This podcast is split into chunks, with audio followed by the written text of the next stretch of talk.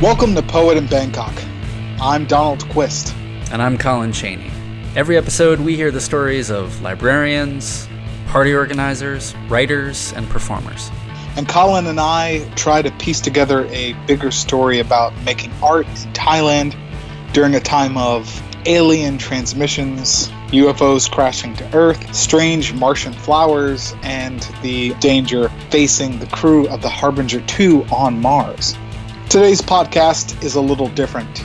Colin is currently in Hanoi, Vietnam, where he chatted with Burmese poet and visual artist Maung Day. In their interview, you'll hear Maung talk about how his early exposure to traditional Burmese songs and poems in school sparked a passion for writing. How, despite extreme military censorship, he sought out American and British literature that excited him, and how he found his own creative voice. He recalls the violent political clashes he saw while residing in Bangkok in the earlier half of the decade, and how he felt a haunting sense of familiarity, having witnessed brutal suppressions of uprisings growing up in a Yangon suburb.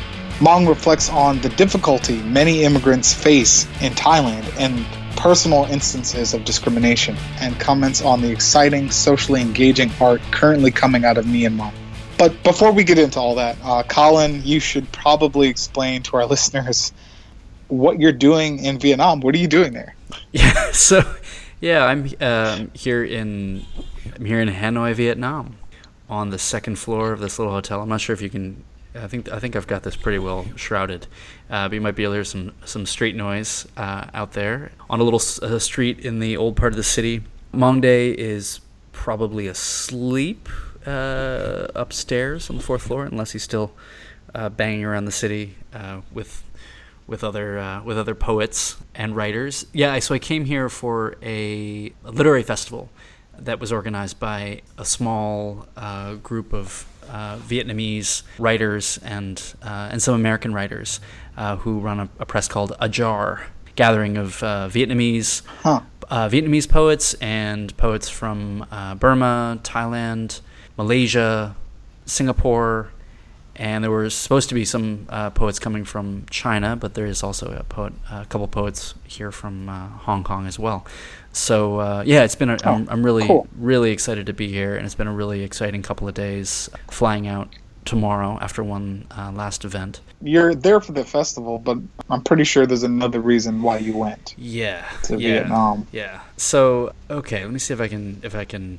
Since I I lost the urge to write poems when I went on antidepressants um, a couple years ago. Hmm. Yeah, this is a bit like about two and a half years ago. Uh, since before, since before the coup. I've been mm. trying to write. I've been trying to write prose to make some sort of sense of of of of losing my depression and losing uh, my poems in the process. I kept finding myself returning to this metaphor of alien possession as I was writing about the uh, experience of depression. And it turns out like science fiction stories are provide a really rich array of ways to consider the experience of being taken over by some dark thing and being changed by something either within or without. And I want to just be clear that hmm. this was this was before the Murdered by the Sky transmission was leaked in September 2015, last year. 15, um, yeah. But the but the Harbinger one had vanished, and, and Mars was had been being terraformed for years, obviously. And so, sure, there was like this otherworldly shit that was on my mind, no doubt, when I was starting to write about this. But when the transmission was received, and when the whales appeared, I started feeling this queer anxiety again. This sort of this sense that I'd sometimes have when I was depressed.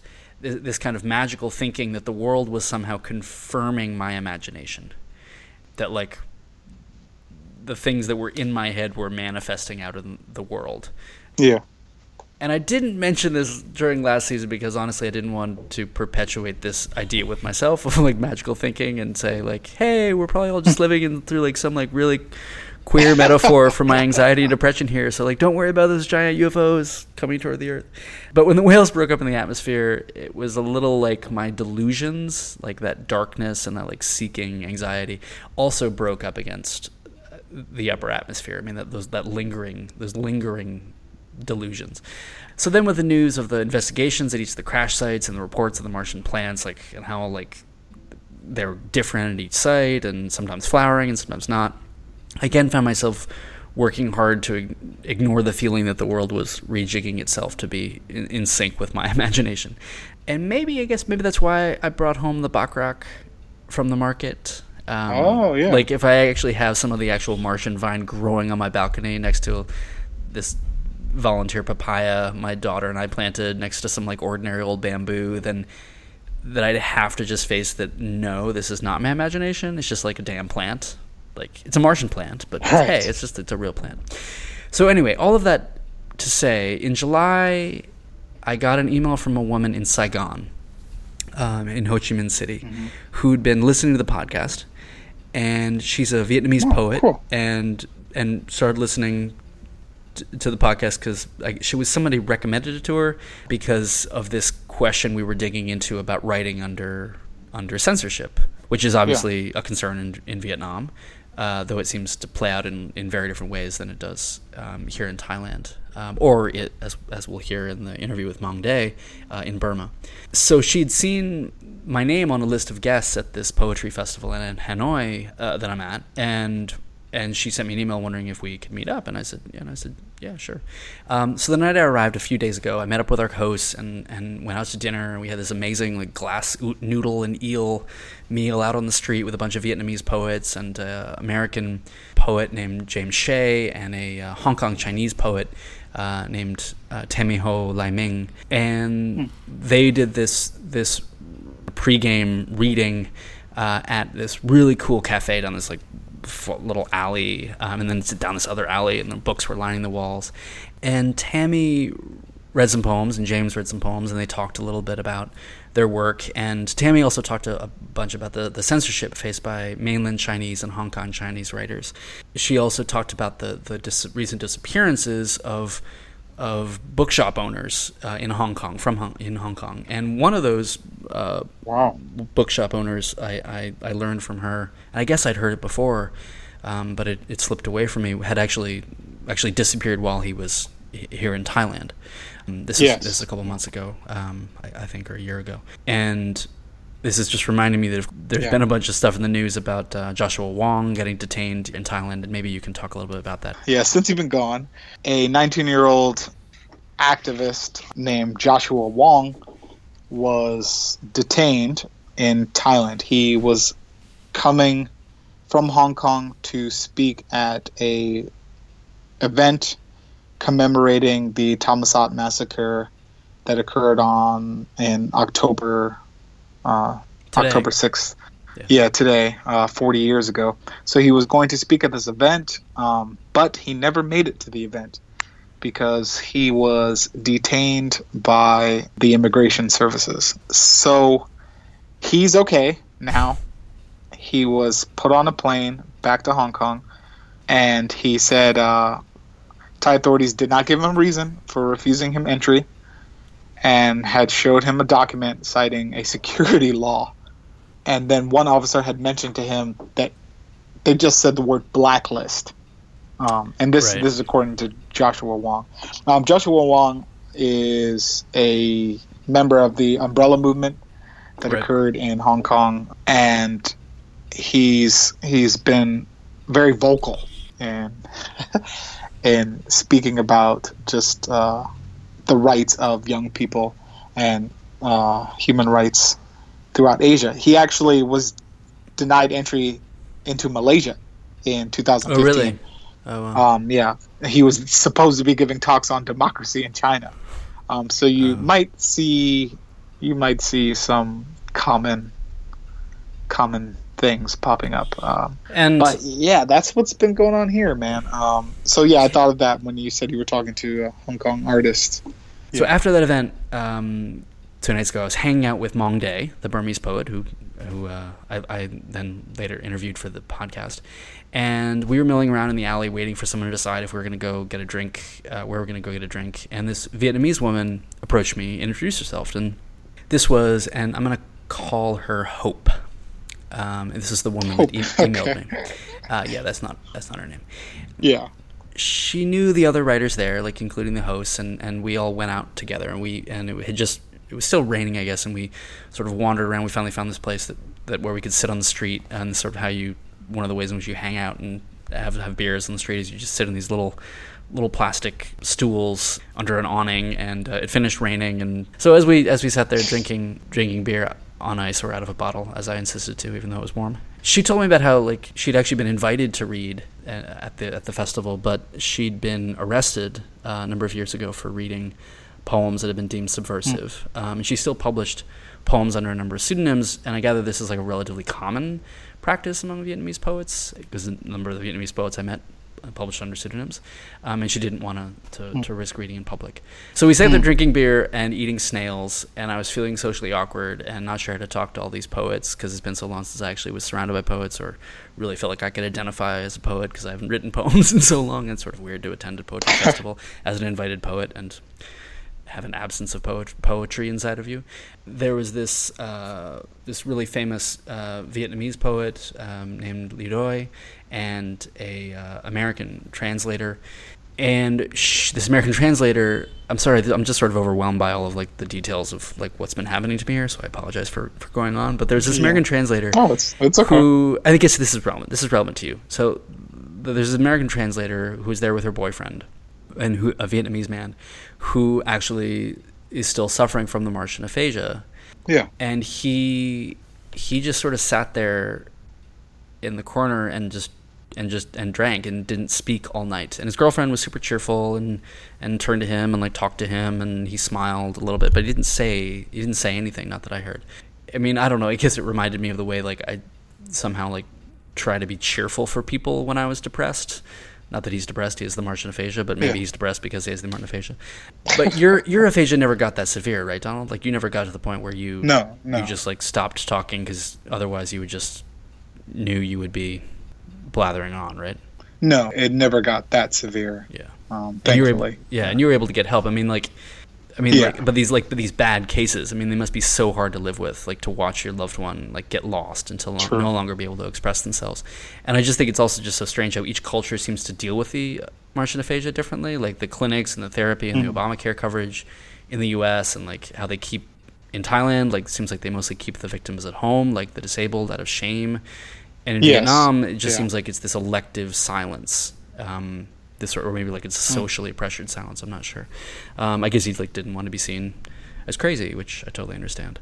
Anyway, so I yeah. felt I felt like weirdly nervous around Hope, and for a while I, I talked with Maung Day and this Stanford undergraduate who was stressing out about her thesis project, and and I you know wanted me to stop bugging her about it, but then I had enough beer to like talk about uh, talk with Hope about what she wanted to talk about. So Hope told me that the reason she wanted to talk was that she's been doing translations from the Murdered by the Sky signals that the Traza Institute had posted online, like those you know you know those hours and hours of transmissions from the approaching whales, and then we've yeah. you know we've we've played some of them on the on the podcast.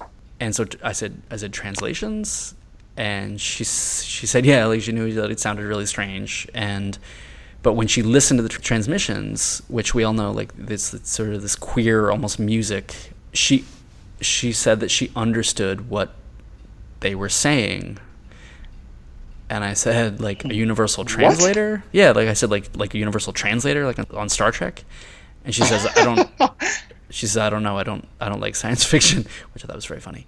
And then she yeah, said, she, and then so anyway, she like pulled pulled these papers out of her purse and showed me, and they were in Vietnamese. They were handwritten in Vietnamese, and on the like on the fly, she did these like instant translations from that she had done from the alien into Vietnamese, and then she was translating into English, and they sounded like I don't, um, I don't know, like they sounded like surrealist poetry. I guess is the only way to say it, like moons Whoa. and lizards and blood and and she acknowledged that some of them really just sounded like nonsense but she wanted but she wanted to share them with someone she hadn't actually shown them to anybody Whoa. in Vietnam. And I guess she felt like our all of like all of our Mars chatter on the podcast uh, made us made her feel like like I was someone who might be like open to this. Which I mean, I, I guess like I was I'm really touched by it, especially as somebody who like I actually I struggle connecting with people and I mm-hmm. struggle mm-hmm. like finding emotional like intimacy in, in friendships. And so the idea that this stranger had listened to our podcast, you know, and felt like I was somebody that she could, you know, um, to you know share this with like that you know that meant a lot to me. So anyway like she didn't i guess like she just didn't want to feel crazy and she wanted to she didn't want to feel like she was the only one who heard something in the in the signal. And she said she, she said she wondered sometimes if she suffered from the aphasia though her husband and her friends told her that no like she spoke she spoke totally normally and she said am i speaking like at one point she yeah. said like like am i speaking normally and i said yes and her english was really good but it got me thinking about like I mean, know. but that's what that's that's what it's like. You're not sure. Like it's it's really that unnerving. You're never sure if what you're saying sounds crazy. Right. No, I remember so, you. I remember yeah. you saying that in like uh. those interactions where I mean, even like when we were recording the podcast. Remember, like sometimes you would yeah you would slip into it. This is before you got you got help for it. Like you'd slip into it and then you yeah I, you know I would start laughing because I was a mean a mean friend. Um, yeah. So anyway, so I'm sitting out on the street and this woman is telling me that she's been translating alien signals into poetry, and yeah. I'm a little drunk.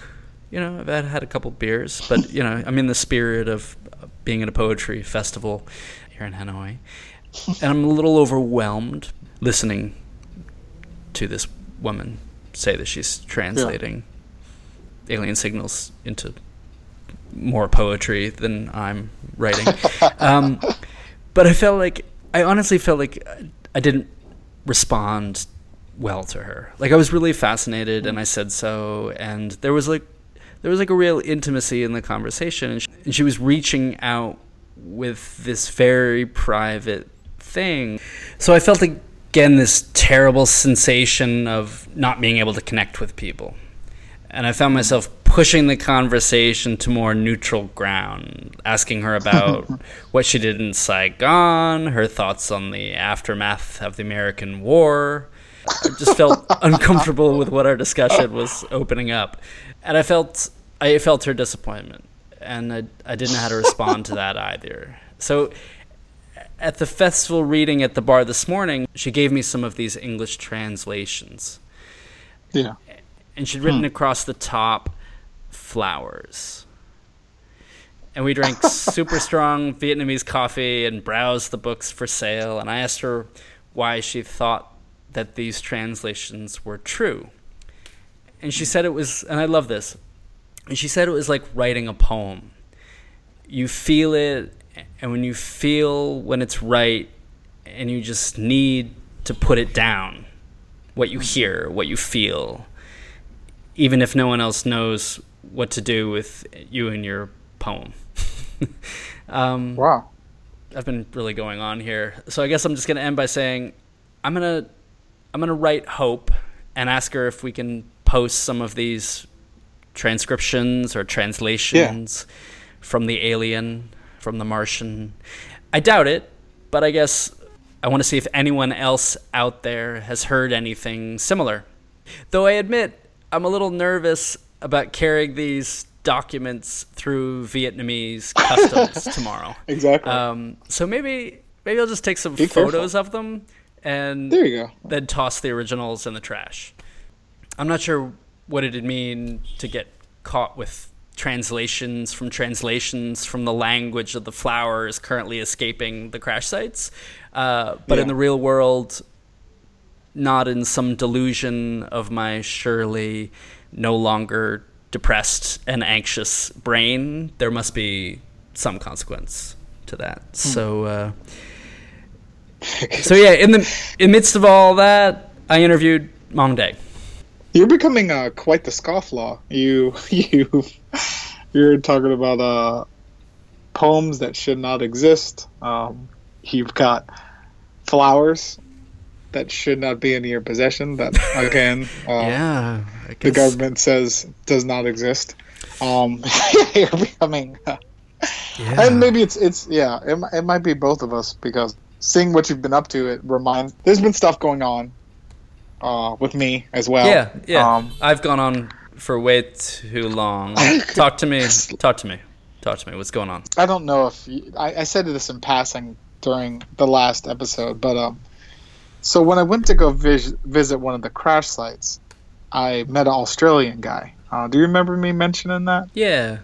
Yeah, I met, I met this Australian guy. We he he was seemed pretty nice. We exchanged emails, and I thought this guy will never, I'll, I'll never hear from him again. It's just a pleasant thing people do uh, when they've shared a moment together. But he emails me. Uh, I'm going to call him Joe. Uh, Joe emailed me, said he looked into me.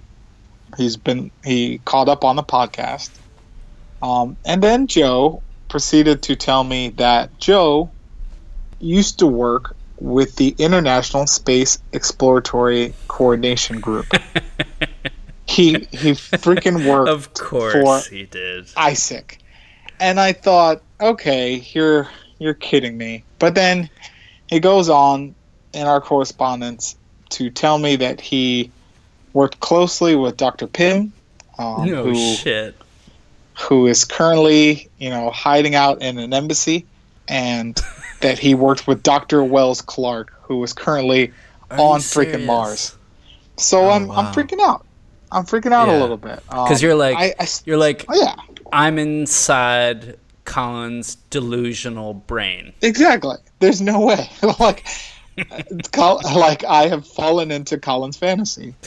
Um, we talk about these things, but they they seem they seem so far away. Isaac is it, it's just it doesn't seem Yeah. like something you encounter on in your daily life, right? And so Yeah. here I am. Mars. Is, I got this. Mars is still Mars. Yeah, Mars is Mars is still Mars, but now here I am with this new friend, and he's telling me things, and I I don't I don't know why he's telling me them, and I ask him, can I share this stuff, and he doesn't give me a straight answer, What's what stuff? and so, oh, see, I feel weird even. Uh, okay, I it must not be super top secret because he. well, we'll cut it out. We'll cut it out if it's Uh, okay, if, yeah. if the okay, so NSA breaks into my computer Exactly. and tells me that it's off limits.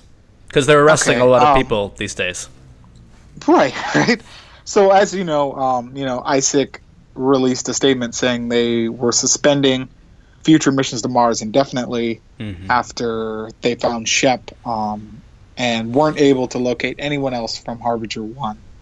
Right. And then just recently, I was reading in the Guardian. Uh, Drew Sutton published this report from Dr. Pym saying she experienced a hacking at the embassy. So these, th- this is all public knowledge hmm yeah, Joe is confirming these things. He's giving validation. Oh, He he sent me something. Colin, he he sent me something. He sent me video. He sent me a video. what? He's oh god. He sent me a video of Shep what? um that he claims he got from Dr. Wells Clark. Now, when I first watched the video, I thought, okay, maybe maybe this could be faked, but it it looked too real. Um What did it look like? so This is so. yeah. This is so surreal. But go on. right. So What did it look like? video, Uh, uh, it, it look it looks like Shep. It looks like Shep um, in one of the habitat pods on Mars, and he is talking to Dr. Wells Clark, who is filming this, and he's So her voice Babbling. is on the. It's on yeah, the her recording. voice. And I was thinking, okay, you might be able to fake a person with CGI, but the voices, I just don't see how he could have, and why would he would go through the effort of faking this, just to, just to troll some guy with a podcast. Like why, why, why go through the effort? Um, Yeah, we're we're, We're a pretty big, big deal. deal, right? So in the in the in the in the freaking video, uh, Shep is babbling. He's babbling wildly, and it sounds just like the Martian aphasia that we're hearing here on Earth. When I look at that video, it Oh, sounds man. it sounds and looks like iPhone footage uh, that my wife captured of stuff I was doing just a few months ago, and it it's so scary. Oh, it's it's so, so- weird. Yeah. Um, I just don't understand it, and I don't know what I'm supposed to do with this. He gave it to me. He just said he wanted me to have it. I've been trying to email him back. Why did he give this to me? What does he want me to do with this? He will not respond. I just have no idea what I'm supposed to do with this. And now I've spoken about it on this podcast. Who knows? We need to who's we need to stop talking about it. stuff like this on the podcast. We we we probably need to.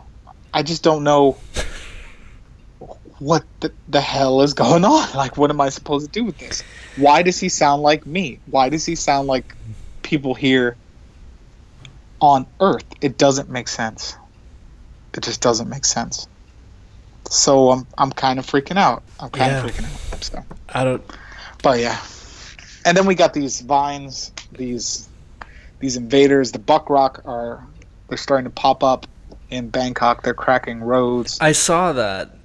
It's not. They're not up on my. sides of buildings. I mean, they're on yeah, my it's bad. balcony. Yeah, I, I thought you were going to get rid of portal. those. Oh yeah, no, I I totally got rid of it. Yeah, I totally Uh-huh. burned it. I totally threw it in the Right. canal. It's not not on my balcony. It's not growing Ugh.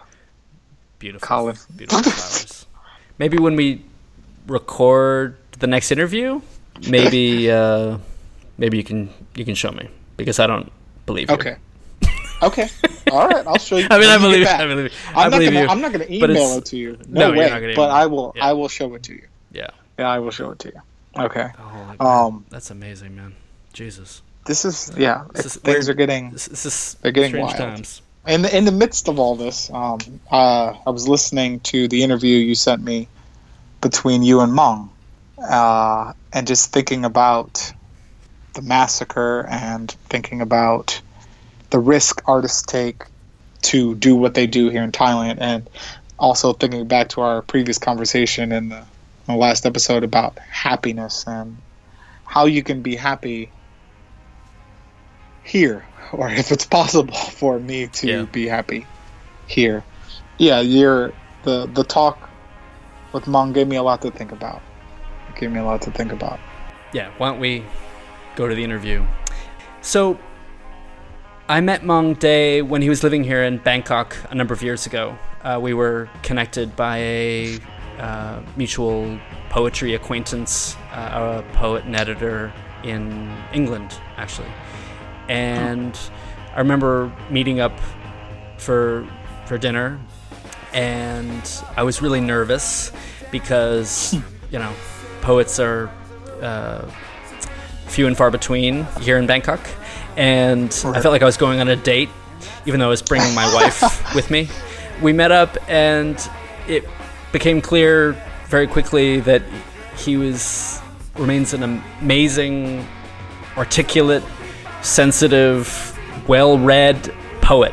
We went on to to hang out a lot and trade poems while he was here in Bangkok, and then he moved back to Burma.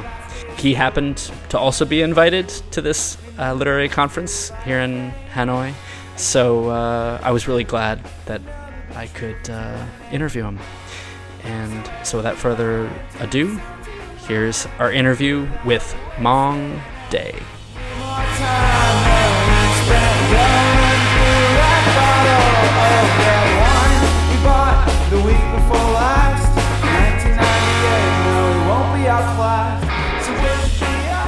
So, have you have you ever been to Hanoi before, or is this your is this your first time?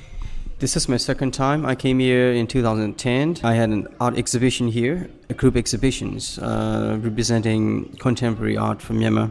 Uh, also in this part of the town. So, you were exhibiting some of your some of your visual art. I mean, I, I was just playing with the identities that I find in myself.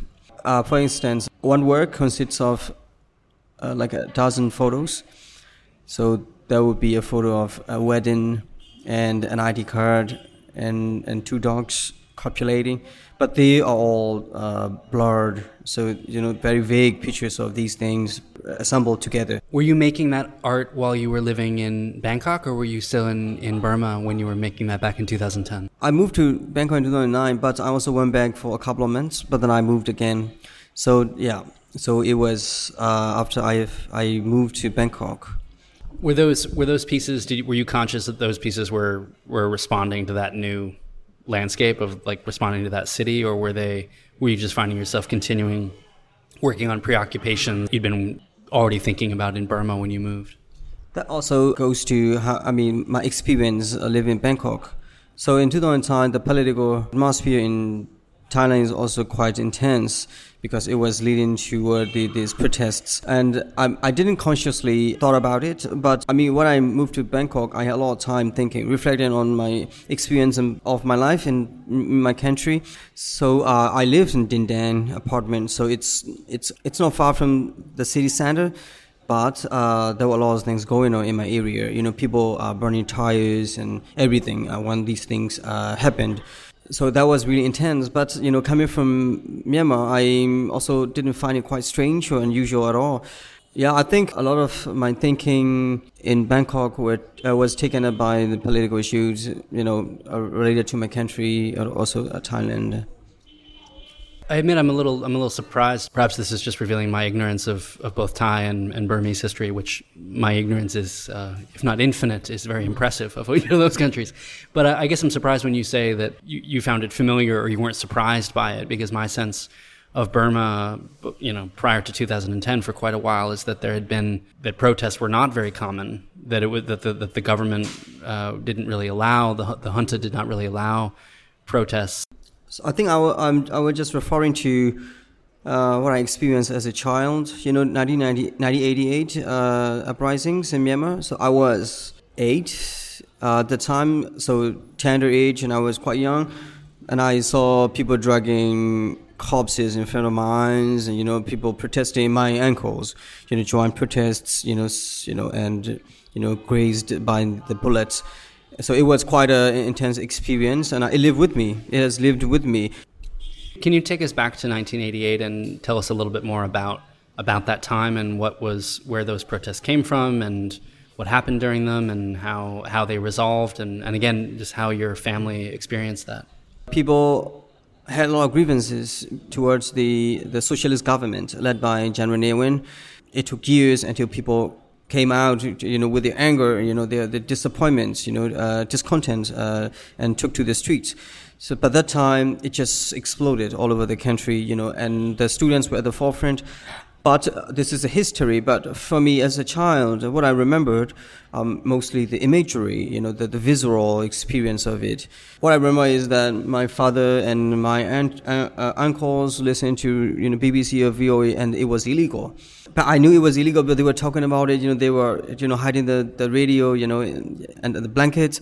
We were living on rations of food, you know, and and my cousins were playing cards. And there was a time without law and order, and and people were, you know, protecting God in their own neighborhood. You know, my father, you know, they took turn working as night watchers so, and so my father, you know, with sword and spear, walking in the street, and that kind of imagery, you know, it's quite a. And I was young, so I didn't know at the time how intense it was. I heard at night time the the sound of bullets in the street but then I realized that it was really, really huge. It was, it is a scar on the skin of the country. I mean, obviously, that state of mm-hmm. that state of emergency did not remain. So, how did it? What, what happened? What? How did it? How did it break into? the new order, how, whatever one might think of that order. It didn't end well uh, because it ended with the coup, you know, with the, the, the new military setup, and and that will go on for another twenty years, right? So. So it was. So it wasn't what people wanted. It was just the new chapter of new kinds of oppression, you know, and poets, writers, everybody was censored. A lot of people fled, they went into exile. You know, a lot of, and a lot of people went into jungle. Students and schools were closed, and we had. I mean, that that was. Um, obviously a very difficult time. Could you, maybe just go back a little bit to just your, your family and your upbringing? Could you just say a little bit about your about your family and where you grew up? I was born and raised in Yangon on on the suburb here. It's called North Okkalapa. is is because situated in the northern borough of uh, the, the city. My father is a teacher. Now he's retired, and my mother she does some small business. And I had a I have a, a, a kid sister. So my family background, I am Indian Burmese, and from what my grandmother told me, we migrated into Myanmar in 11th century. So it's been a long time, and uh, we've been totally assimilated into Burmese culture now we don't even speak the language, but we are more Burmese than Indian. Our neighborhood, it was just uh, a typical Burmese suburbia. There will be some middle class people living in, in, at the center, uh, surrounded by slums, dwellers, and, and also you know people doing hands-on things. You know, um, you know, random jobs. You know, that kind of yeah, that kind of place. So that would be a wet market, you know, small schools, and some section of it would be occupied by some people with a little bit money and uh, st- uh, and, and, and employment stability. That's amazing that you can trace your family back to the 11th century, at least part of your family back to uh, to that migration. Burma is a very ethnically diverse. Uh, country, and that there remain a lot of uh, a lot of conflict, particularly in the north, sort of armed conflict that, that has to do with some of the the way that the different ethnic groups have been treated by the, the, the, government. But can you just help us understand a little bit about like does the government does did the junta sort of want everybody to identify as Burmese or is it more common to identify by your your your ethnic group? Burmeseness to me is a narrative, a meta narrative, if you like, and an oppressive one, which is imposed upon a section of people, a population in the country since the old days, I mean, the, the old dynasties and, and the, the, governments, especially the military regimes, they have this strong idea about nationalism and then using it for political interest.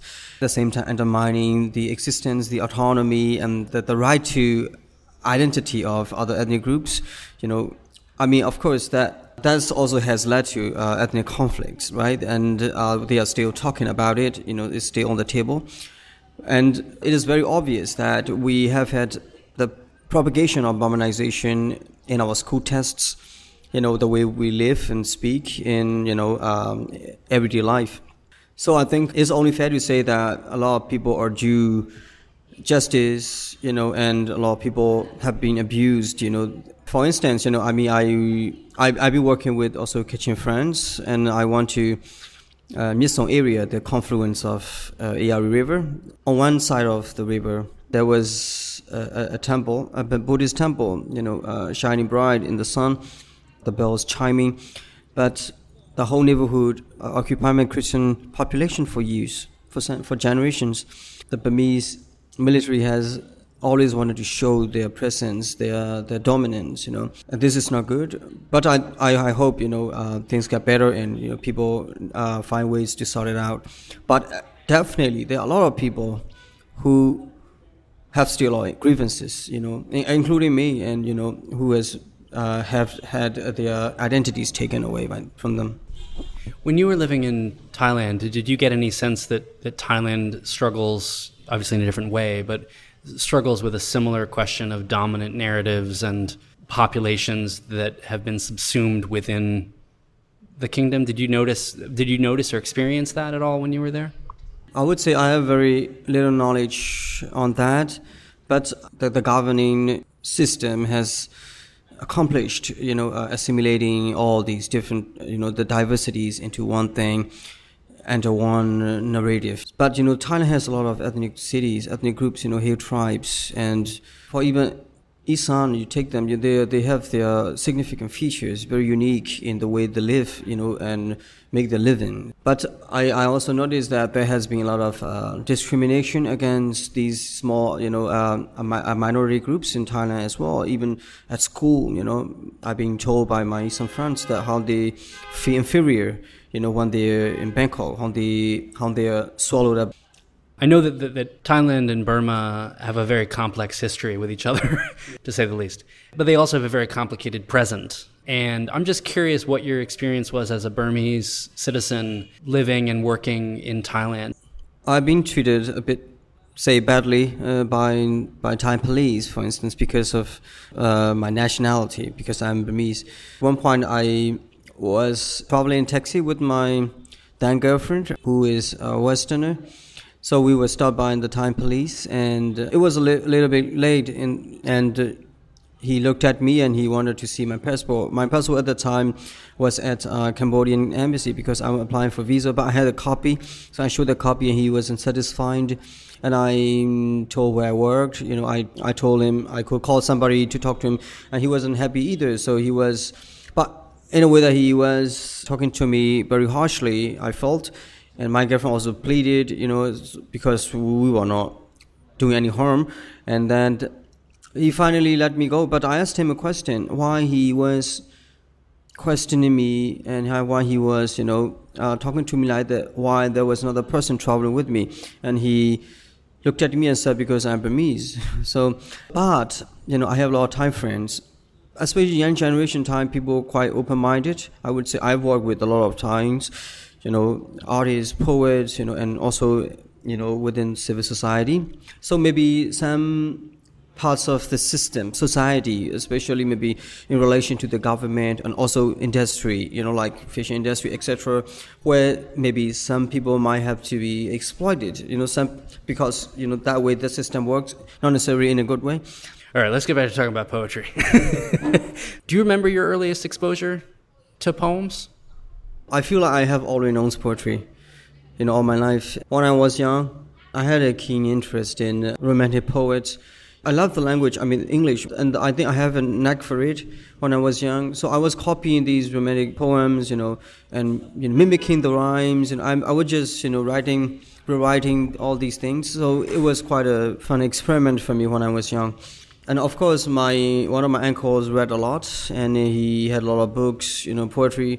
And my father likes to do calligraphy, you know, but he didn't paint, but he also did some sketches. So there is this in the family, uh, you know, artistic side going on. One good thing about our school system is we have poetry, but the bad thing is that teachers never teach us poetry. So there is this part of the curriculum it would be just left out. But for me, I took time reading that because I enjoy reading that.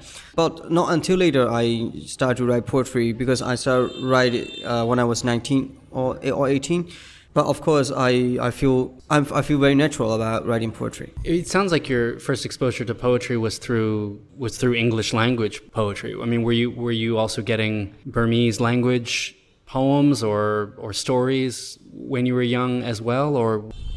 There are a lot of Burmese songs that I like, and you know they can be quite poetic as well, and also a lot of poems that I read as a child not until later I was exposed to modernist poetry. So it was uh, more traditional poems written in, with you know specific uh, rhyme schemes that I read as a child.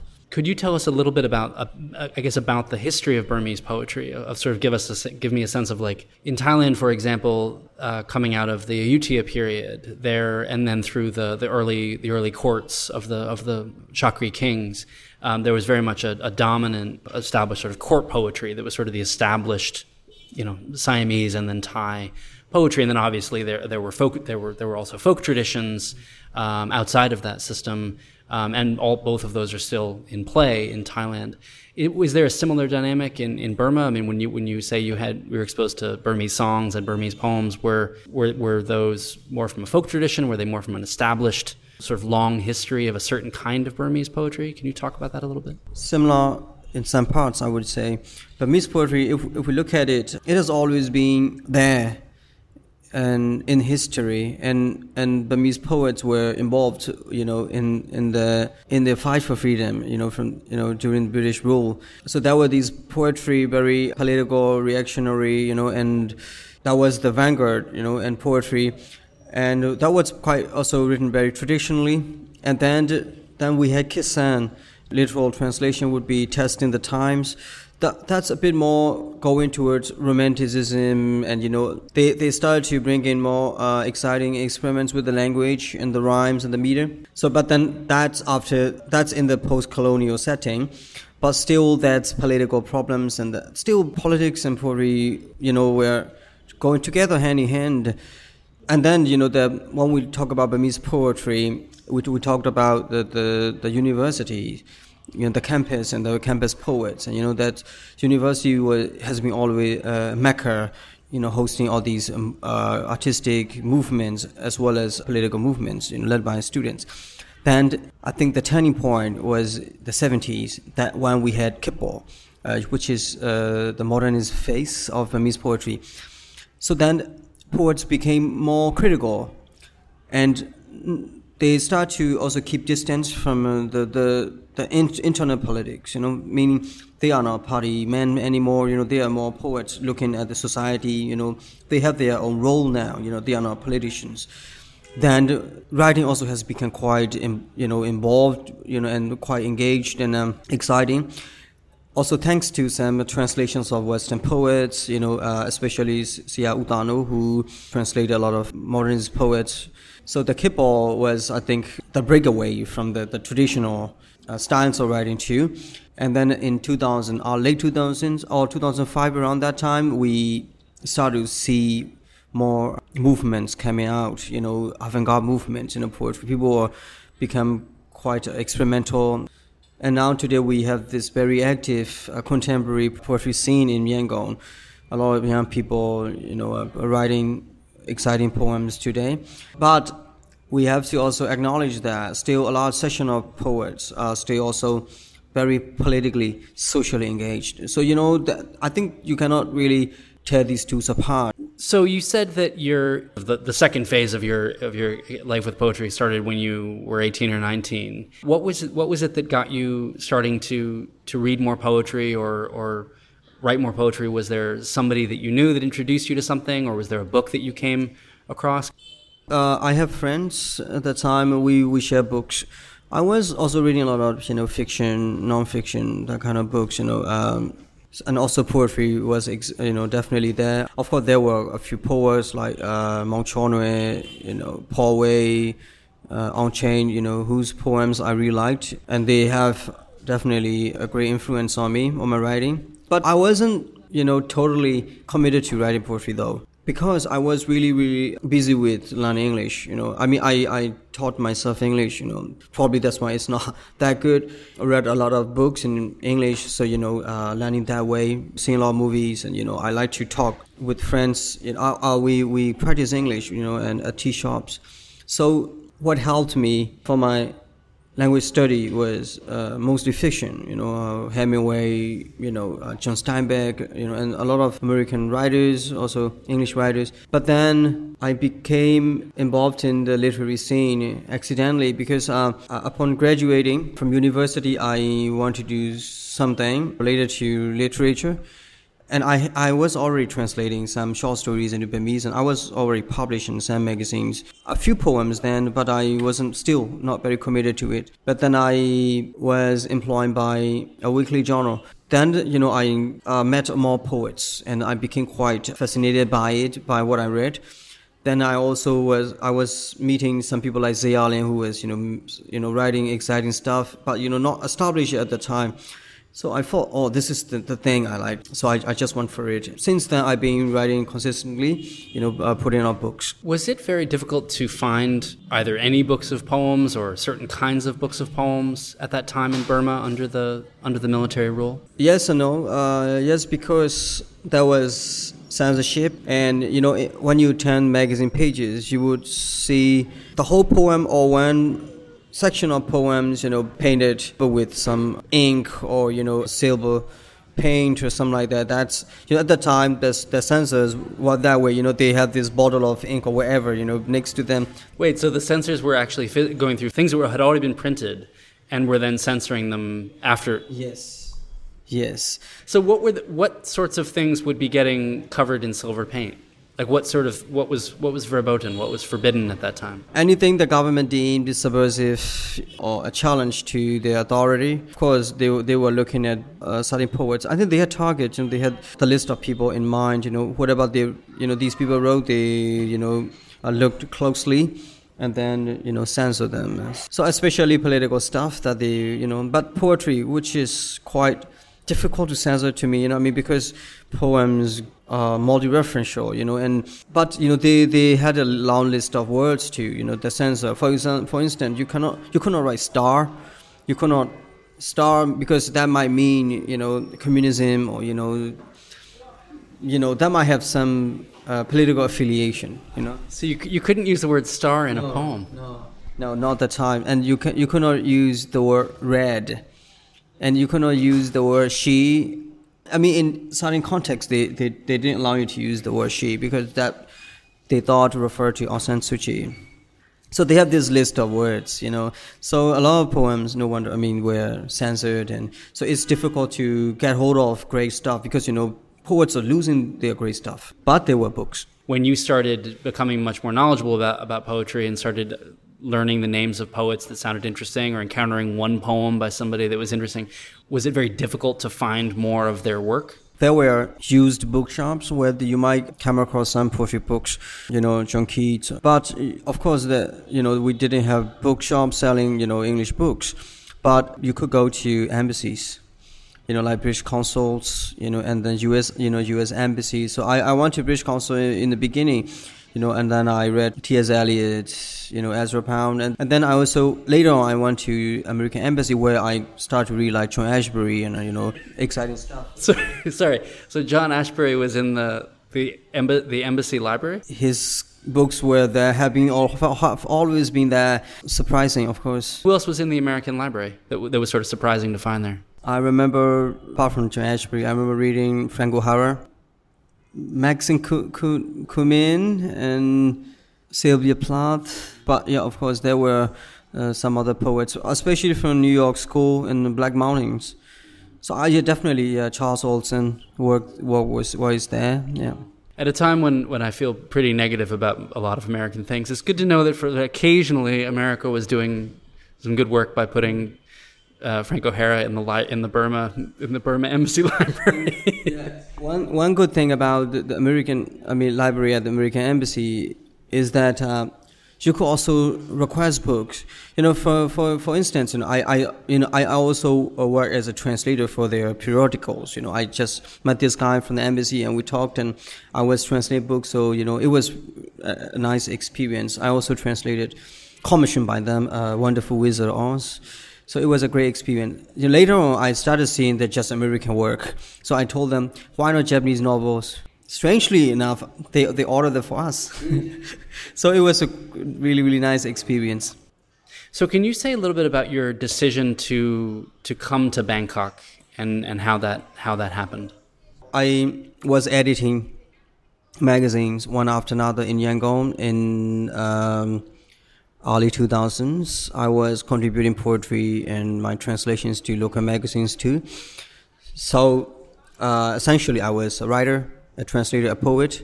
Then uh, we had a huge uh, natural disaster, uh, Cyclone Nargis. Then I had a chance to visit the Delta where the disaster took place, and I had never seen that amount of corpses lying around floating. So I came back home and I couldn't sleep. I felt you know, I had to do something that might have direct impact on people's lives, you know, in a positive way. I was actually depressed because, you know, life, then I realized, you know, somebody, what was his name? The, the French theorist, he said, uh, writing poetry after Auschwitz is barbaric. You know, I, I just forget his name. But, I mean, I, I'm not going to compare whatever I, I was experiencing to Auschwitz or, you know, Holocaust. That's not comparable but sim- I would say a somewhat similar feeling I had at that time because you know a lot of people were dying and I didn't feel like writing poetry. I didn't feel like you know reading fiction and you know saying oh this is a great work. So you know I talked to uh, an editor Kota you know who had who has always been very supportive.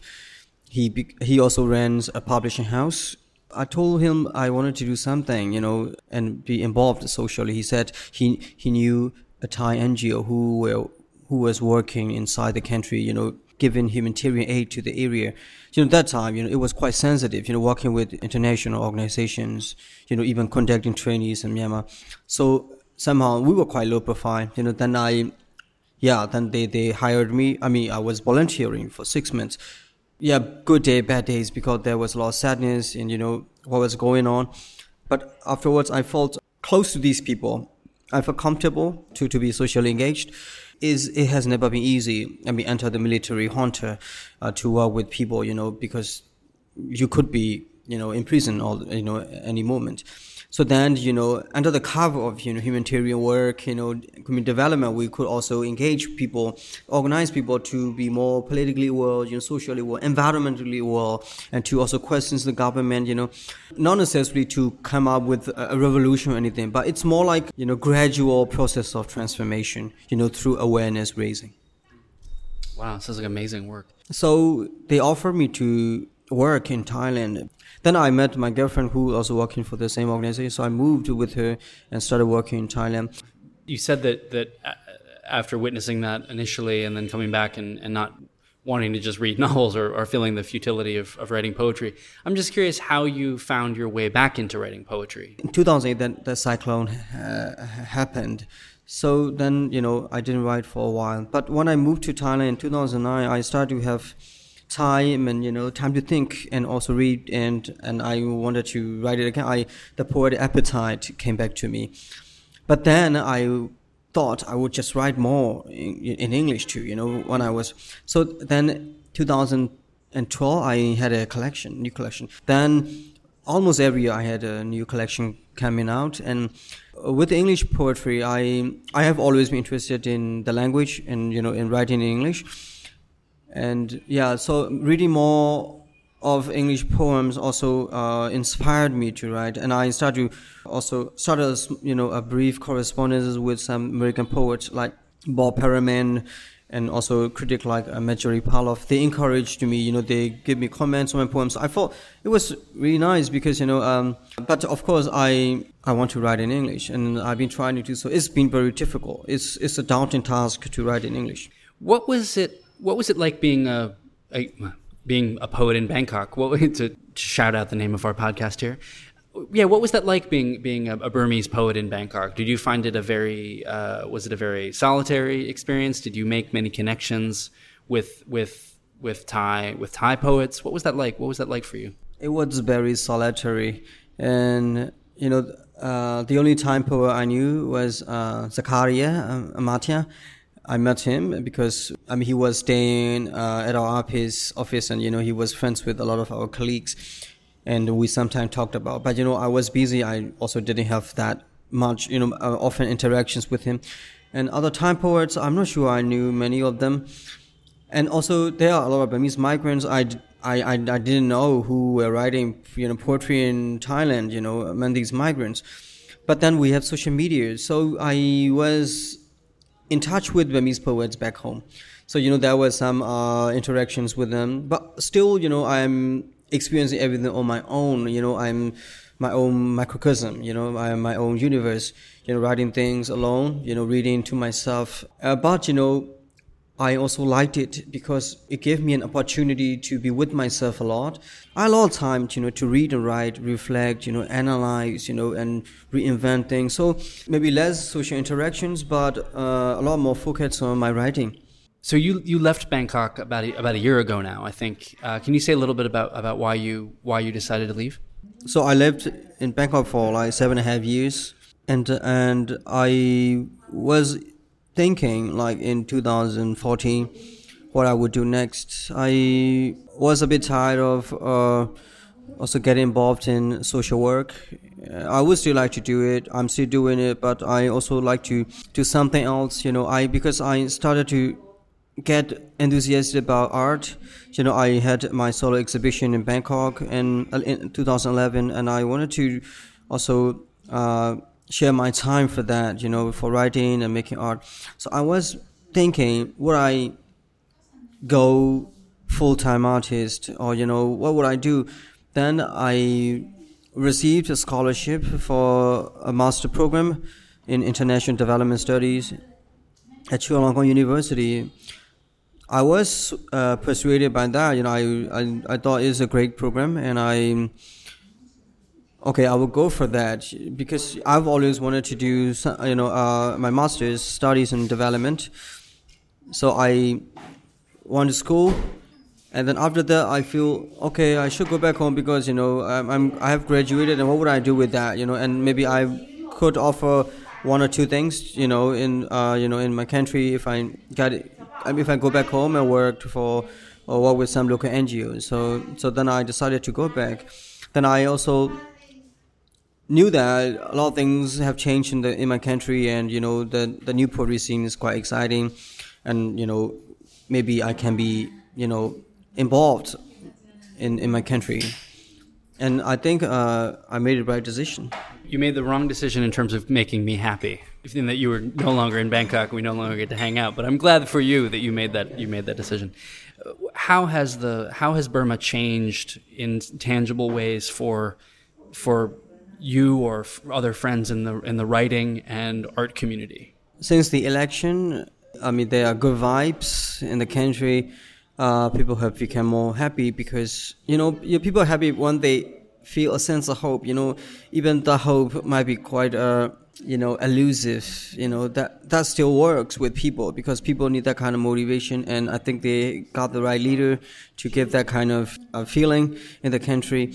And censorship has been lifted, so you know a lot of poets, writers, you know, media, everybody's happy about it and including myself. So um, I, yeah, so that's I think tangible change because you know we are writing more openly, you know, and I've seen young poets, you know, uh, dealing with you know this uh, gender issues, you know, writing you know I would say explicit stuff, but you know not necessarily in a uh, obscene way, but more provocative, you know, uh, way.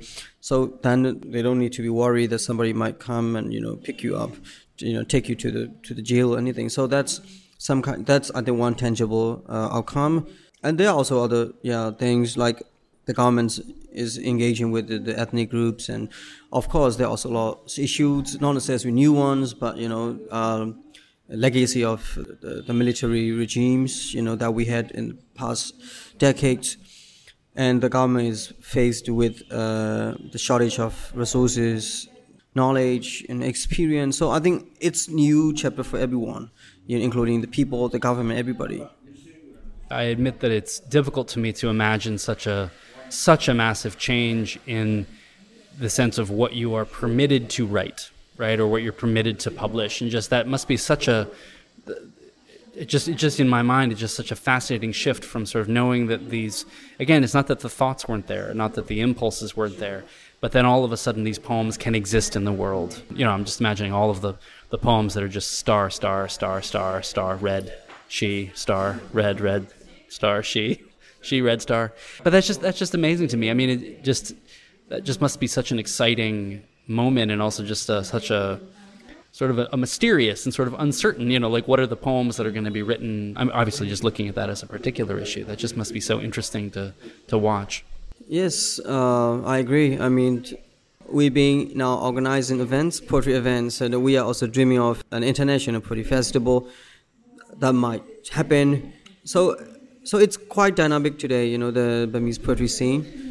Of course, we still have to be critical. You know, as poets, writers, citizen, or you know, so uh, NGO worker, whoever. You know, and sometimes governments are just governments you know they it's it's about interest right i mean people have their own interest and government has their own interest so it's about checking all these interests and you know we uh, to find some common ground so but it's going to be very difficult to achieve it so i think we're excited about everything about every changes but we still have to be critical we still have to be alert you know and, and be prepared and you know contribute we're here. We're doing this interview in Hanoi, in this in the school coffee shop in Hanoi. Uh, what's it What's it like for you visiting Hanoi? I'm just. I mean, I I, I guess I'm asking that in a sort of a, a, selfish context, in that I'm very conscious of of myself visiting uh, Vietnam as an American, right? And um, there's a there's a very charged very charged history for, for for that I think I'm I'm I carry around with me here. Uh, I'm just curious for you. Do you do you find do you have any sort of personal history with with Vietnam? Do you have sort of ideas about Vietnam that you find yourself thinking about or confronting as you're here, or is it just a, a cool, interesting, interesting city that where you just really need to make sure you don't get hit by a moped? For me, it's all about imagery. You know, for me, the way I remember Bangkok, you know, I mean, I'm when I talk about imagery that, or the image, it's the intrinsic ones. You know, that you know, it's like for me, I don't know, people who know uh, Photoshop would know it. You know, so so when you put two layers and then once you reduce, you know, the opacity of the first layer, you know, something underneath comes out, you know, then they are still, you know, merged. So for me, something like that, you know, when I remember a place, there's specific imagery that that's associated, attached to it, which of course uh, created by the way I perceive it, you know. So for me, I'm really enjoying the atmosphere here and strong sense of imagery, I would say. I'm, I'm curious, just as you as you've walked around a little bit. I mean, other than the you know the ubiquitous Martian flowers that are growing all over the cathedral and growing all over everything, and that we have to sort of avoid as we walk around. But that's everywhere. That's in Yangon. That's in Bangkok. Just what other images, what other layers are you finding yourself eh, I don't know, absorbing uh, into your resonant chamber of echoes in your head. I mean, what what sort of things do you see that really strike you in that sort of imagistic way? You know, now I'm looking at you, your beard, you know, your glasses, your eyes. Then I would be seeing flowers on you. You know, I, I would, I'm imagining people, you know, they having a head of flowers, you know, uh, instead of head of eyes. You know, so so they are flowers. So flowers. So it's a ball of flowers, you know, in shape of a head, a human head. So when you look at a person, you are look at you are looking at very small details, you know, petals, you know, the, the pollens, you know, and everybody has like dozens of flowers on their head, and I think that's quite scintillating, and that's that's really really beautiful. I think. So your, your big takeaway from Hanoi is going to be just imagining my head as a as a collection of flowers, as a as a beautiful bouquet. Well, I look forward to reading that poem. um, what do you what do you actively miss about Bangkok? What do, what do you what do you uh, as you uh, as you sit with your your your your wife, your new wife? Congratulations on your marriage. What do you, what do you what do you miss about Bangkok? I miss places, specific places that I have had strong attachment to. For instance, Happy Monday, you know, a bar, a small bar, you know, on uh, Ekkamai. So you know, I like music, especially the, the, the 80s music from England. So you know, I used to go there a lot. You know, still today, when, whenever I go to Thailand, I would just go to Happy Monday and I would listen to you know this, the Smiths, you know, the Cure, you know. Uh, you know, Roxy music and that stuff, whatever you know, crazy stuff he that the DJs plays. So, so for me, I feel a little bit bad about it. You know, not being able to go there. You know, on a regular basis. Well, it just means that you need to open an '80s an '80s cafe in Yangon that uh, that you can go to to listen to your music. That you can spin your own records. You ha- you have a new collection in English out called Gasoline, and that, that is poems that you wrote primarily in Bangkok, right? I think 90% of these poems were written in Bangkok. Yes. But you're also working on some new on some new work, I would imagine. I have had a, a manuscript. I've I've sent it to my publisher, but it's in Burmese. Uh, Thirty poems, three sessions, and I'm also uh, looking to translate all these thirty poems into English. Then I'm hopefully I will find a, a publisher uh, in the UK or in the US uh, to to have the bilingual published. Um, you know, in coming couple of years. I'm going to England uh, in November uh, for a short residency, and I will be reading. Uh, I will be also leading some workshops there. Then I would also talk to some people, you know, if who will be interested in that kind of thing. I'm really looking forward to the because I feel this is a great, gonna be a great collection. The 30 poems. Well, I can't wait to see those new poems. I love that was one of my uh, and you know just we can get personal. You know your your friendship and knowing you in, in Bangkok was really really important to me. And there are not very many poets uh, in Bangkok that uh, in general, but also not very many that I felt really uh, in tune with. And I really I always enjoyed our conversations and, and missed those. And I just you know I've learned so much from your work also. The uh, and it's just amazing to to see the uh, the way that you play in that language that is your second language that you have such amazing control over. And uh, you know we're all every every poet is just banging around trying to make the make the words sound a little bit better. But uh, but that was that was really awesome. So I can't wait to read those new poems. Um, if people want to find your work online uh, just sort of find out more about you online where can they go?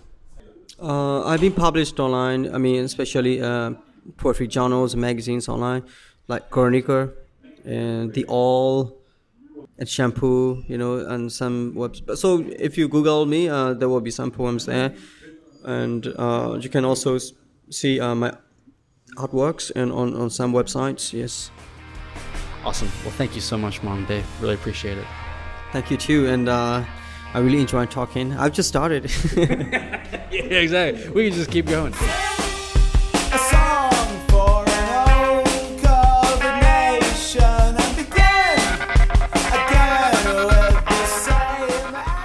So um, there was a lot of great things um, to think about in that interview. One of the things that stood out most to me was just the potential for literature to heal.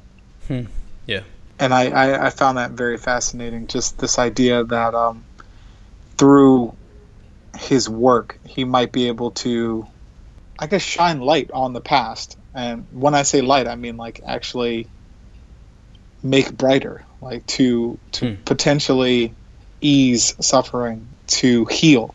when when Maung talks about literature, like how hard he had to to work to get these books to get where he is, it, it was it was actually it was no not actually it was very inspiring. It was it was very inspiring. Again, it was one of those things that made me say, okay, like it is possible to be content through the work.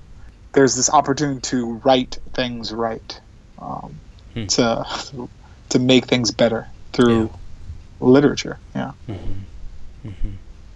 Um, and another thing that he was that something he he was talking about the story of him, his experiences in Thailand as a Burmese Yeah. person.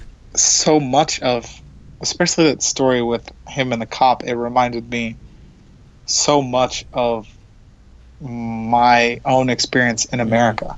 Mm. Um, uh, just this week, there was an incident. Um, I woke up one morning to a video of a a guy in uh, Greensboro getting arrested on his mom's front porch, and it reminded me of something that happened to me when I was younger. And I talk about this in the book Harbors, of a time where I was detained in front of my house, in front of my own house, um, Really? by police. Yeah, so they put me in the ground, put me in handcuffs, and then they had my ID. Um, my driver's license matched the the address that I w- this was happening in front of. Like, um, and so it just, I guess it just again reinforced, and I've said this many Yeah. times, many many times on this podcast that like here, I am freer, um, and I guess as I continue on with this this experiment or this investigation to see if there's a potential to be happy Mm. um, in Thailand, it seems like this will continue to be in the pro column. Right. that will continue Right. to be one of the pros, um, even with vines like tripping me up in the Yeah. streets. Um, even with like, Yeah.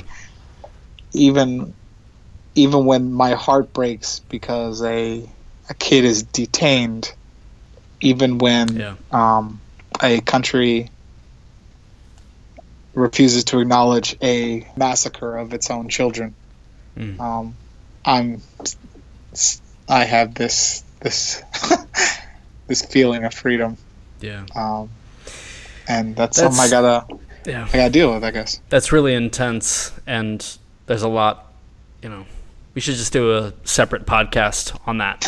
uh, I, I suppose, still in this area, how he was saying, how he was talking about after the cyclone in 2008 when he went down and bore witness to to the devastation and all the the death and uh, harm that befell the people um, in those affected areas, and how that really catalyzed this need to engage and affect affect the real world outside his Yeah. poems Yeah, and wanting, as he said, have a direct impact on people's lives. How depressed, that was the word he used, how depressed he was after that. And he quoted Theodore Adorno, uh, and neither of us could find that name at the time, but then I remembered it later, who said that writing poetry after Auschwitz is barbaric.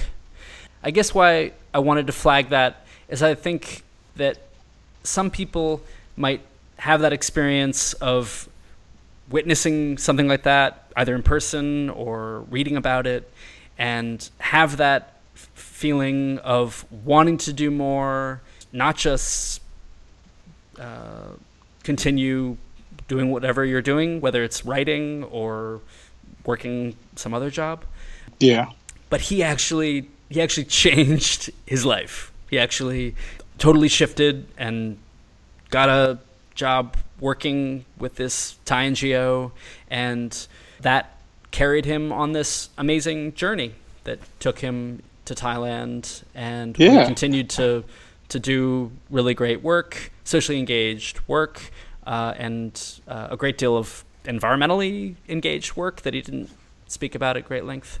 Yeah. And he got a master's degree on critical social engagement. um, Awesome. And Awesome. you know, and he's also continuing to write amazing poems in two languages. yeah. He's just so good. I love yeah. it. So uh, I just I really admire him, and uh, and I'm wicked sad that that he left Bangkok, but uh, I'm glad that he's uh, living a good life and doing the good work in Yangon. So I'm gonna be flying back to Bangkok tomorrow, with or without these uh, alien transmission translations in my possession, but with a, a visa. I have a visa to enter Thailand, but uh, well, I suppose so did Joshua Wong. But it was amazing to be here in Vietnam and to interview Maung Day, and I'm just sorry that Donald, you couldn't be Yeah. there drinking avocado smoothies with us as well. We're going to post some links to his work online, his poems and his visual artwork.